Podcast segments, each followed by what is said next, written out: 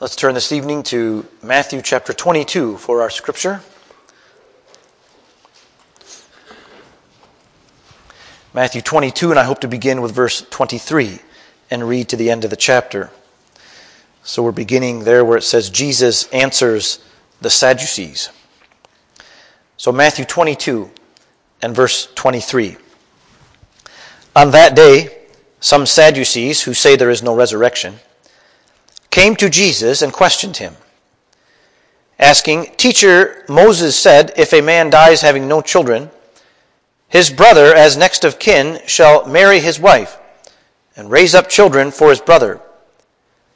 Now there were 7 brothers with us, and the first married and died, and having no children, left his wife to his brother.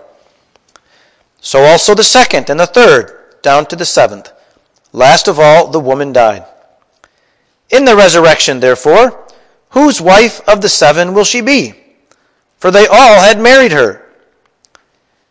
But Jesus answered and said to them, You are mistaken, not understanding the Scriptures, nor the power of God. For in the resurrection they neither marry, nor are given in marriage, but are like angels in heaven. But regarding the resurrection of the dead, have you not read what was spoken to you by God? I am the God of Abraham, and the God of Isaac, and the God of Jacob. He is not the God of the dead, but of the living. When the crowds heard this, they were astonished at his teaching. But when the Pharisees heard that Jesus had silenced the Sadducees, they gathered themselves together. One of them, a lawyer, asked him a question, testing him, Teacher, which is the great commandment in the law? And he said to him, You shall love the Lord your God with all your heart, and with all your soul, and with all your mind. This is the great and foremost commandment. The second is like it, you shall love your neighbor as yourself. On these 2 commandments depend the whole law and the prophets. Now while the Pharisees were gathered together, Jesus asked them a question, What do you think about the Christ? Whose son is he? They said to him, The son of David. He said to them, Then how does David, in the Spirit, call him Lord, saying, The Lord said to my Lord, Sit at my right hand until I put your enemies beneath your feet. If David then calls him Lord, how is he his son? No one was able to answer him a word. Nor did anyone dare from that day on to ask him another question.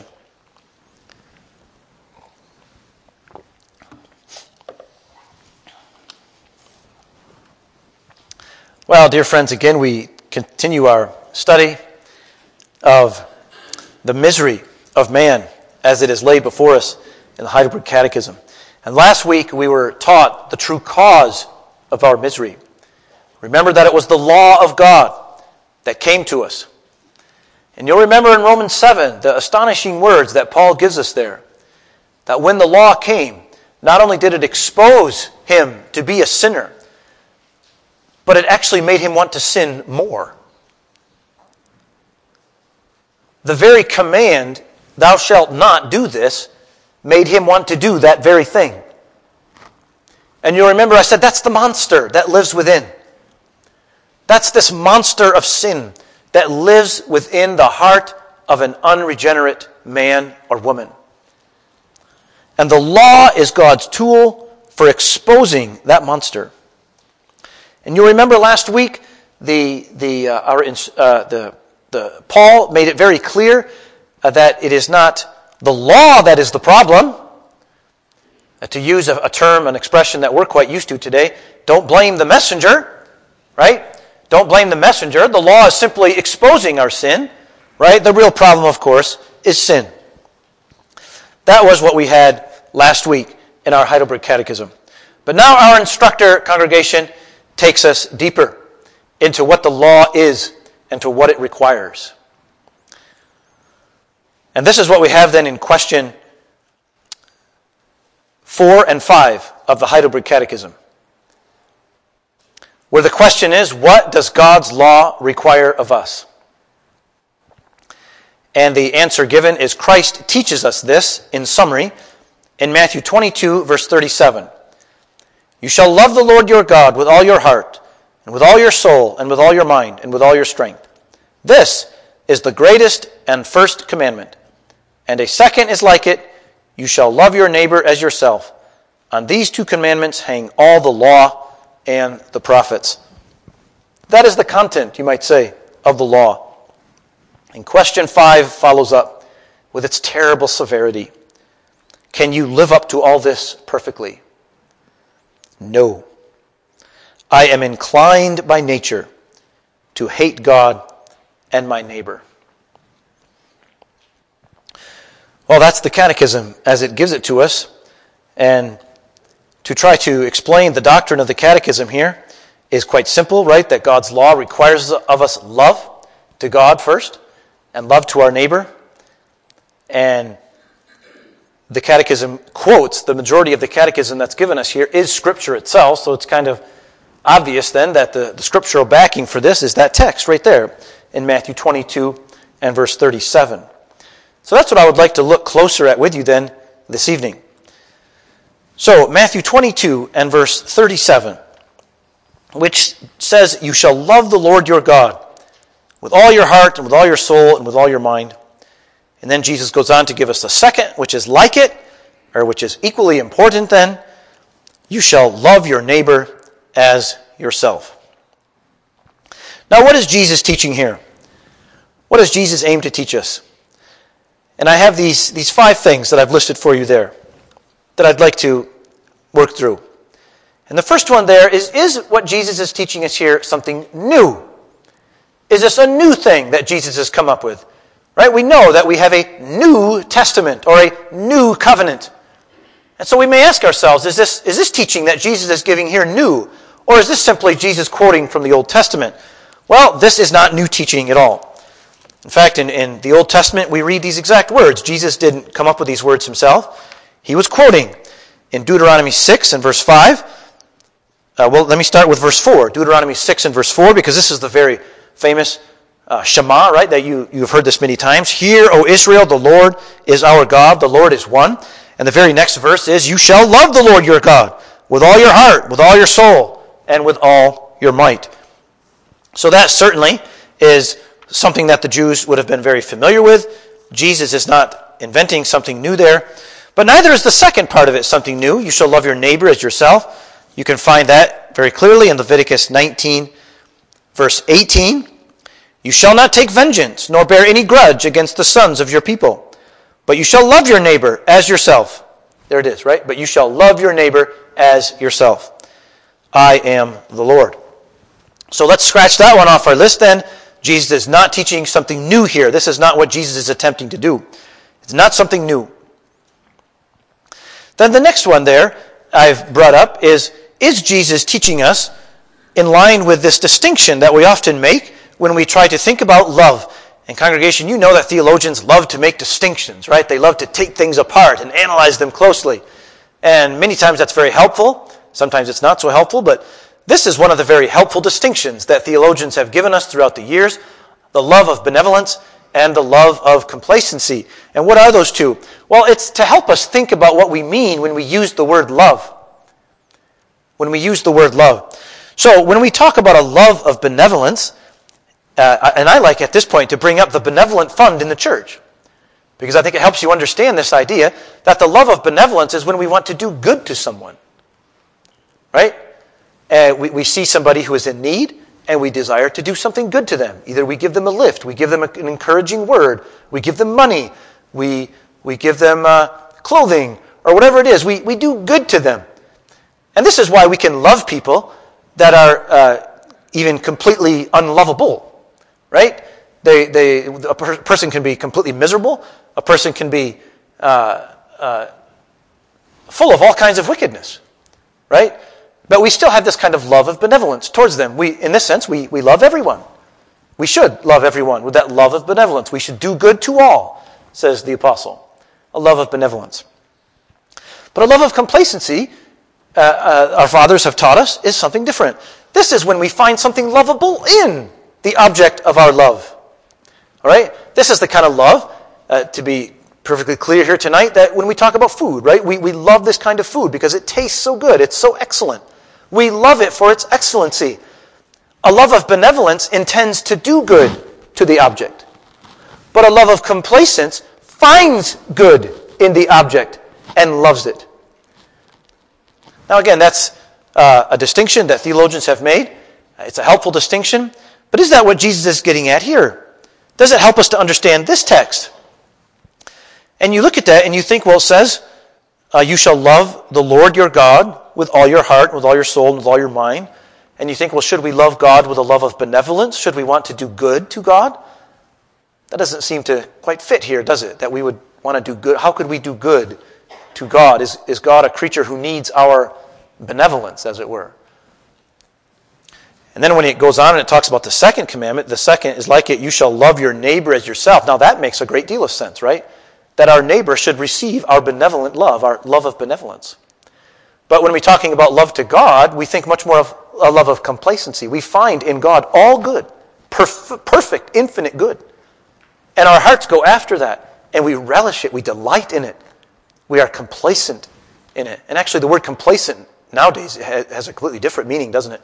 We use it quite differently, but in the old books, right, they would talk about complacency as to delight in an object for its goodness, right? A love of complacency finds the good in the object, but a love of benevolence does good or intends to do good to the person. But still, when we look at this text here, even though it might help us understand a little bit how we are to love God and how we are to love our neighbor, it doesn't seem to be such a helpful distinction, at least in this particular place. So I'm going to drop that. I'm not saying that it's completely useless, but it doesn't seem to help us open up this text so much. Then the third one there I've listed is actions versus heart, or actions versus motive, or actions versus character. Is this possibly what Jesus is meaning to get at? And here we have a very a fact that the Jewish people of those times loved laws and rules. All right? In fact, there's reports in the Jewish literature that the Jews even counted. The Jews like to count as well. And they had 613 laws. And you know, regulating every aspect of your life and conduct. A law for this, a law for that. Oh, and they had so many laws for what you were allowed to do on the Sabbath. You know, and of course, we know in the Gospels that Jesus really took aim at that, didn't he? So is Jesus perhaps meaning to teach, and especially the Jewish people here, that the law is less concerned with actions, the outer things that we do, the external acts of our mind, and more with the motive, with the character, the heart of the person? Now, I think clearly that is something that Jesus is getting at here. One commentator I read said this, that with one stroke, Jesus cuts through all the fog that the Jewish lawyers and law students had built up. Thou shalt do this, and if you do this. Let me just give you an example of one. I remember one time that the Jews said that you may not carry a burden on the Sabbath. The Pharisees said, you may not carry a burden on the Sabbath. And Jewish mothers said, well, what about carrying our children? I mean, I need to carry my baby on Sunday. And the Jewish law said that, well, that's certainly allowed to carry your baby on Sunday, but if your baby should be carrying a stone, then you would be sinning because your baby's carrying a burden and you're carrying the baby. Now that's even just a little humorous to us, isn't it? That the Jews would make laws about something so trifling.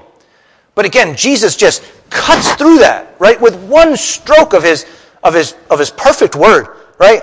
That the whole law is comprehended in love. Well, love is something, dear friends, that comes from within us, right? Love certainly makes itself known in actions, no question about that, but it starts in our hearts. It starts in our character. And so you see there, don't you, how Jesus just cuts through all that fog that the Pharisees and the Jewish law scholars had built up with these 600 plus whatever laws, right? Jesus says, well, listen, all the law is reduced down to this. Love God and love your neighbor. And so Jesus there, moving the focus from our external actions, a baby carrying a stone, a mom carrying the baby, what, really? You know? And Jesus is saying, love the Lord your God. What's within your heart? So Jesus is moving from actions and shifting the focus to the heart. So I think that certainly that is part of what we have here in this text. But then I come to the next thing, love the source. And is Jesus perhaps telling us this? And let me paraphrase now the text just a little bit. So it has in verse 37, you shall love the Lord your God with all your heart and with all your soul and with all your mind. This is the great and foremost commandment. The second flows from it. Now again, that's not what the text says. I'm paraphrasing here. But is this perhaps what Jesus means? That the second flows from it. You shall love your neighbor as yourself. So that maybe Jesus is setting up this first commandment as love for God and saying that when you love God, love for your neighbor will flow naturally from that first love. Now, is there any evidence that this may be what Jesus is saying? And I find evidence for it, congregation, in the end of, in verse 40, where Jesus says, on these two commandments depend the whole law and the prophets. So Jesus is basically saying that all of what is required of us in Scripture, the law and the prophets, everything in the Scriptures, again for them, the Old Testament, everything in those Scriptures hangs, and that's really the word, is suspended, right? You see these lights, they are suspended from this chain. They depend on that chain for their function. They can't work without those chains there. They would crash to the ground. Well, what Jesus is saying is that all the law and all the prophets and everything that's required from us in those law and prophets hang on these two commandments. And again, the idea here seems to be that this love for God is a source. It is a mother, as it were, that gives birth to these children of love for neighbor and all the other commandments that follow in the law and the prophets. So again, I kind of arranged these, by the way, in an increasing order. So I think certainly, again, this is definitely something that Jesus is teaching us here. That all the other laws and requirements that are in the Scriptures flow from this great commandment of love to God. All the law and the prophets hang on these commandments. Well, then the last one there is an undivided love. An undivided love. And I think this one is the most clear in this passage that is given us, right? Because now Jesus is talking about loving the Lord with all your mind. I'm sorry, he starts with all your heart. Now, he could have stopped right there, right? With all your heart. That includes everything, right? Your heart is the deepest part of you, right? Everything, all the choices we make flow out of our heart. So Jesus could have stopped right there, but he doesn't, right? He continues. And notice how he repeats the adjective every time. All your heart. With all your soul. Well, the soul too, right? Very similar to the heart, right? The soul with our intellect and with our reason, with our will, by which we make choices, right? All the psychological part of us. Again, with all your soul and with all your mind. And in the account that Mark gives us, he says, with all your strength. Well, certainly then this is teaching us an undivided love.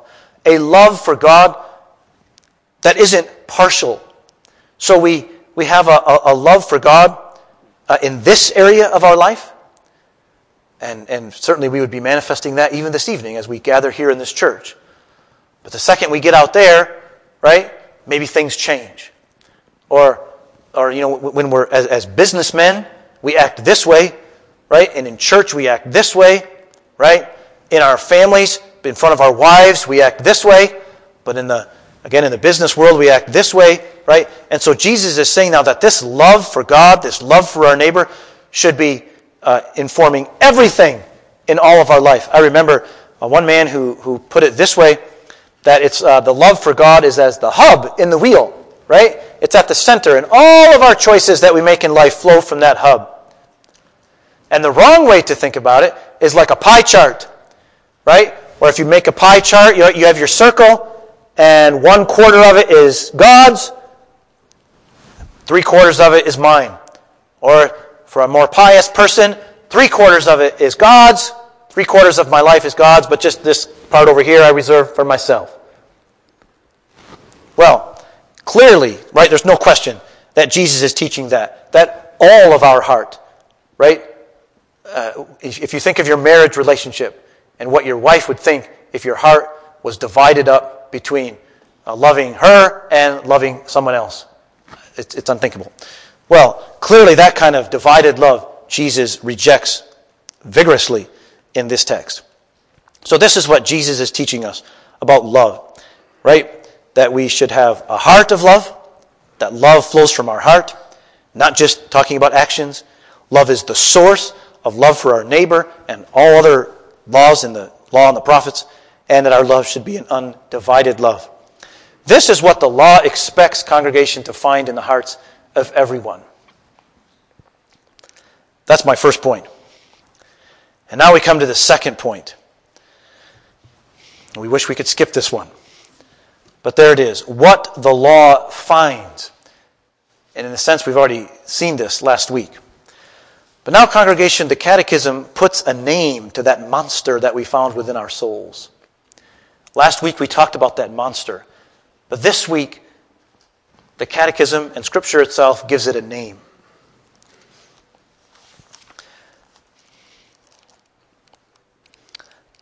And Paul gives us that in Romans 8 and verse 7. Because the mind set on the flesh, right? That's just another word then for an unregenerate and unsaved and non-Christian person. The mind set on the flesh is hostile towards God. That means, congregation, that the name of that monster that lies within the heart of every unbeliever is hate. Hate. The mind set on the flesh is hostile towards God, for it does not subject itself to the law of God, for it is not even able to do so. And those who are in the flesh cannot please God. And also in the book of James, chapter 4 and verse 4, he says, "You adulteresses, do you not know that friendship with the world is hostility towards God?" And it can be translated as hatred towards God. "Therefore, whoever wishes to be a friend of the world makes himself an enemy of God." Congregation, this is what in the Reformed circles we have referred to as the great antithesis. Right? That there's nobody who's in between these two places. Either our heart, by the work of the supernatural work of the Holy Spirit of God, our heart has been made loving, or our heart is full of that hate. It's hostile to God. Friendship with the world is enmity with God. Well, that moves me then to this first application as we reflect upon this grim reality of the hatred that dwells within the heart of every unregenerate person. And that's why I put there, congregation, the darkness deepens. Because last week we learned that the law exposed our sin and that the law even gave us a further desire to sin. But today a name is put on it, right? It's hostility towards God. And you remember last week I even quoted that quote from Jonathan Edwards, right? That an unregenerate man would kill God if he had the opportunity and the ability. Man hates God. And this hatred lies in our heart, where there should be love flowing out to God and our neighbor. Instead, there is hatred. Now, I know, congregation, that immediately we begin to object and think, well, you know, I know my neighbor is not a Christian, but I don't think his heart is full of hate either. I took a walk with my kids today around the circle there where I live, and there's a sign that says, "Hate has no home here." Well, I'm glad. But congregation, the truth of the matter is that when a person is confronted with the demands of the gospel and the demands of the law, hatred rises up within them. They may be civil people. They may even be religious people who go through the actions of religion. But let the law of God come into place with all its demands and with all its strictness. And you see hatred rise up very quickly. And that monster of hate, right now we know that monster's name, that monster that dwells within the human soul rears up its head.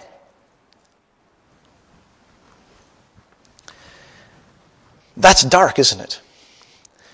And also we learn from this hate that dwells within us that even as love was a character trait, right, not just pertaining to the actions that we perform, So hate that is in our heart is also a character issue, isn't it? Hate is something that dwells within our hearts. And it gives birth to children, doesn't it? Hatred gives birth to anger. Hatred gives birth to divorce. Hatred gives birth to the worst manifestation of hatred, which is, of course, murder. Flat out murder. These things are what come out of the human heart that is full of this kind of hate. And it is a character issue. Congregation, we said it last week too, the depravity of the human person lies deeper than just our actions. It is deep within the heart of man. So the darkness deepens. There is a root, a heart of hatred and hostility towards God. In the second place, our response to this, because congregation, this again teaches us something. Because we might step back and say, you know, I see a lot of truth in that. I know I had a lot of hatred in my life. I really need to clean that up. I really need to work on this hate. I need to love people better. I need to be more benevolent to needy people. And I sure need to love God more, right? And we can begin to work ourselves up. Okay, maybe you make a list, and I'm going to do this, and I'm going to pray, and I'm going to visit my needy neighbor who needs my help. And you know, when I see people, I'm going to try to be encouraging to them and all these things. But congregation, all that for an unregenerate person whose heart has not been made new, it doesn't take into consideration the monster. This monster of hate that lives within us has to be dealt with first. This cancer of sin prevents and makes it impossible that we can ever clean up our heart by trying to build better habits, by making a checklist for myself. We might say, well, you know what, can't we skip over this section and go right to that section on the end where it talks about how to keep the 10 commandments? I think that would be more beneficial for us. Let's talk about how can we love God above all. How can we love our neighbor? How can we not take God's name in vain? How can we remember the Sabbath day, not kill and not steal and all these other things? But congregation, our catechism is a wise physician. And our instructor will not let us skip over these things until that monster is dealt with.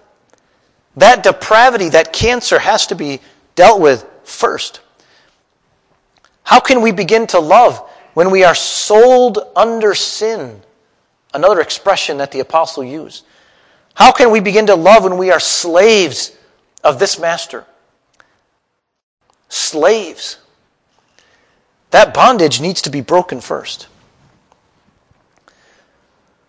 I come to my third point.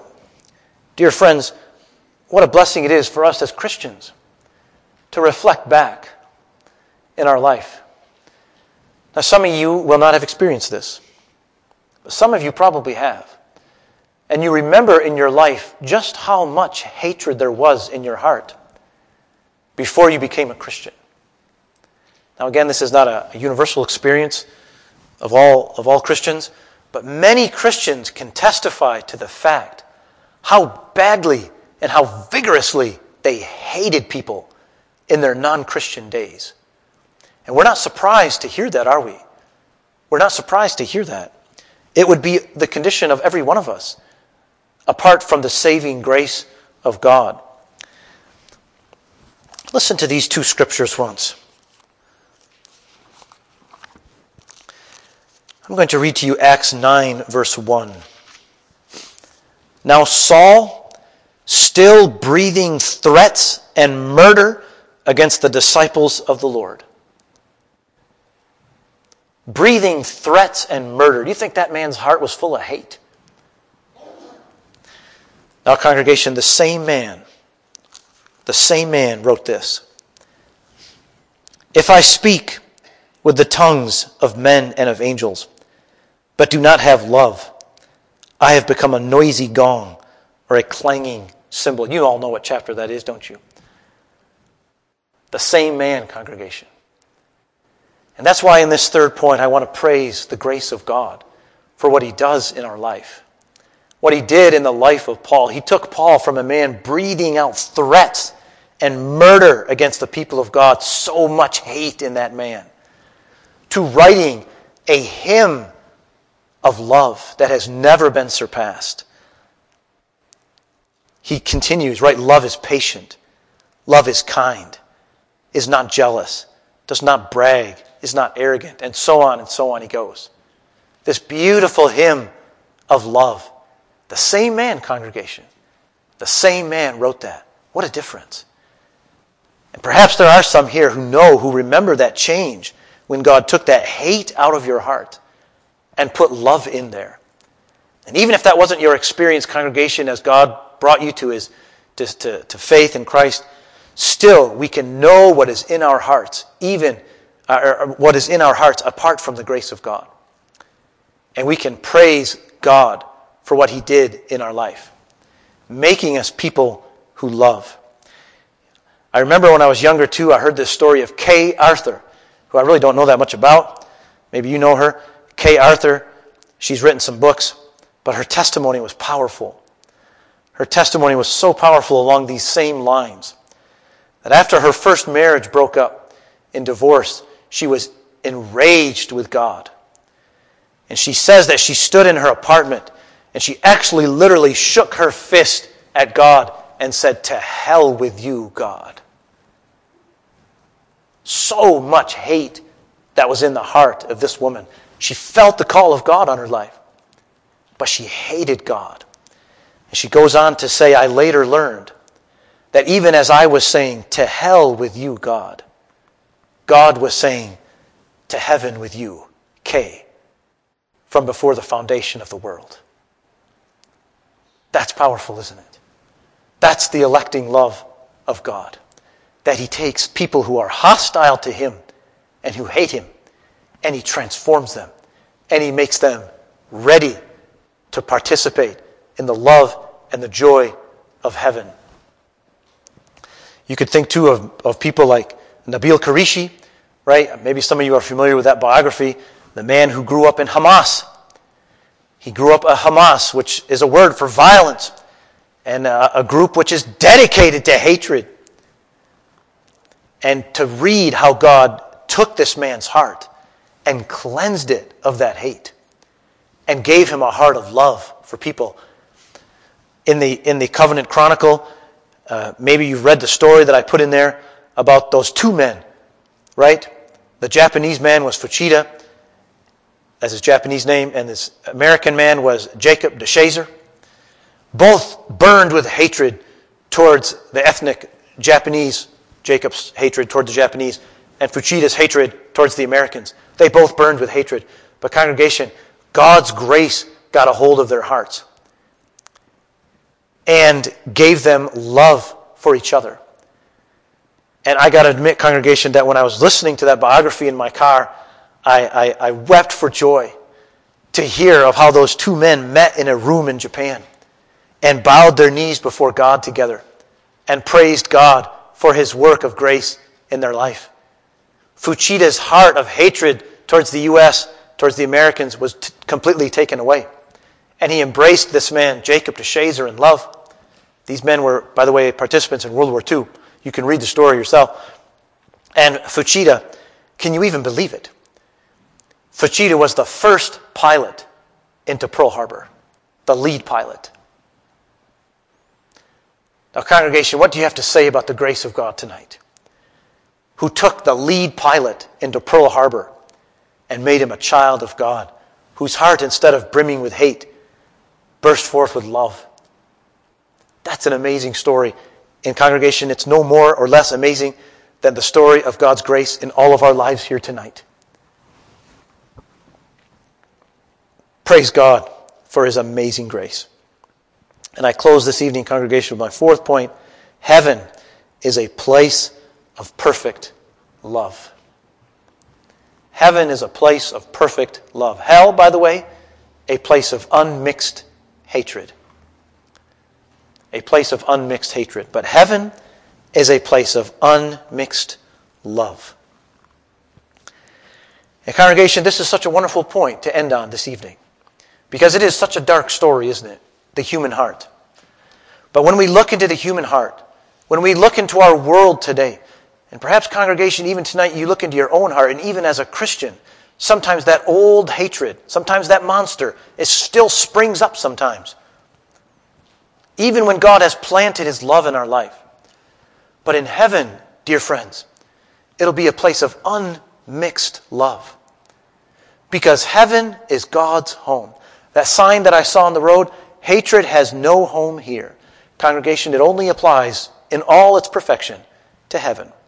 Heaven is a place where there is no hate because God is love. God is love. And heaven is God's home.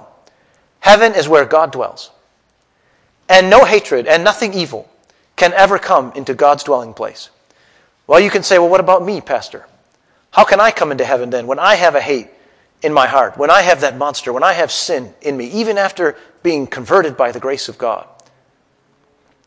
Well, congregation, God does a work. In John 17, we can read about what God does to people before they come into heaven. This is the high priestly prayer, John 17, that Christ prayed before he left this earth. And in John 17, in verse 26, Jesus prays to his Father and says, I have made your name known to them, and I will make it known. And here's the great truth tonight, congregation. So that the love with which you loved me may be in them, and I in them. Now think about that, congregation. That the love which God the Father has for God the Son, that God's now going to take that love and put it into my heart and into your heart if you're a believer today. Now that's a great mystery. But congregation, I would never dare say it unless the Word of God went before me. And the Word of God teaches us that Jesus is determined to take the love that God has and to put it in our hearts as believers. Now let me close tonight, congregation, with a question that I ask very directly to you this evening. What do you think about heaven? What do you think about heaven this evening? Are there times in your life, congregation, when you desire to be there? Times when you feel the decline of your own physical strength? Times when you feel the decline of your own mental strength? Times perhaps when you see that monster show its face again in your life? Congregation, those are times to say, come, Lord Jesus, come quickly. Put that love of God in my soul, that I might dwell in that place of perfect love, where God loves the Son loves God, and in that love, congregation, in some way that I cannot possibly explain, we participate. We have a place there. You can't possibly imagine it, can you? That I would have a place in heaven.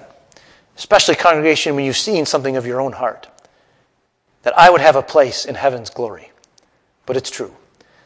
And that's what I close with tonight, congregation, to assure you that whatever might be in your heart today, if you're trusting in Jesus, if your hand is in His, then your name is written on the rolls of heaven. And one day God will bring you there, and He'll take away all that old hate out of your heart, whatever may be left after His grace, and He'll put the love of God, the love which God has for Jesus, He'll put that love in your heart. I pray that we will be there one day, congregation, and that we would live our life now in light of that glorious moment. May God grant it for us and our children. Amen. Let us pray. Almighty God, our hearts fail to understand so much of what is given us in Scripture. But tonight, Lord, we take hold of it by faith. The words of Jesus, when He said that this heart, which is so full of hate and marked by hostility towards You, the great King, that in that heart, Lord, You will do a work, a marvelous work. You will take away the heart of stone, and You will give us a heart, a soft heart, a broken heart that has love. And one day, even putting the love, Your love, O God, into our heart. O God, I pray that we might live as those who are anxiously waiting that moment, who are standing, looking for Your appearing, who are calling out in prayer, O come, Lord Jesus, yea, come quickly. Lord, help us to be heavenly minded, even as we seek to do as much earthly good as we can. May our eyes and our focus be on heaven, that perfect place of abounding love. Lord, wilt thou remember us then this evening? Will you be near to us and bring us through this coming week? I pray, O God, that whatever we may have to face this week, whatever hardship, whatever pleasing thing that happens to us, whatever irritating things happens to us, help us to do it as those who are citizens of the great Jerusalem, the new Jerusalem above, and that we would live here like we hope to live there one day. Lord, will you remember us in your mercy then, and bless us and our loved ones for good. And all these things we ask in the name of Jesus Christ our Lord. Amen.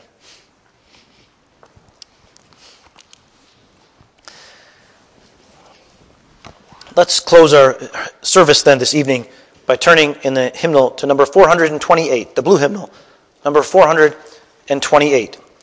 428, out of my bondage, sorrow and night, Jesus I come, into thy freedom, gladness and light. And what follows then in the 4 verses of 428 in the blue hymnal.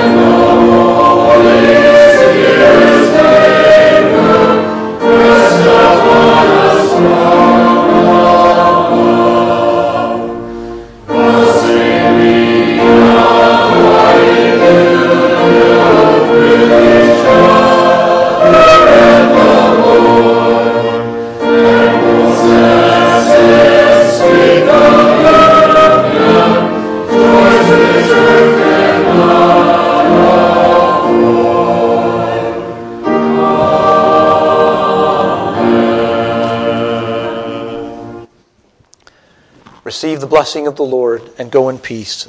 The Lord bless you and keep you. The Lord make his face shine on you and be gracious to you. The Lord lift up his countenance upon you and give you peace. Amen.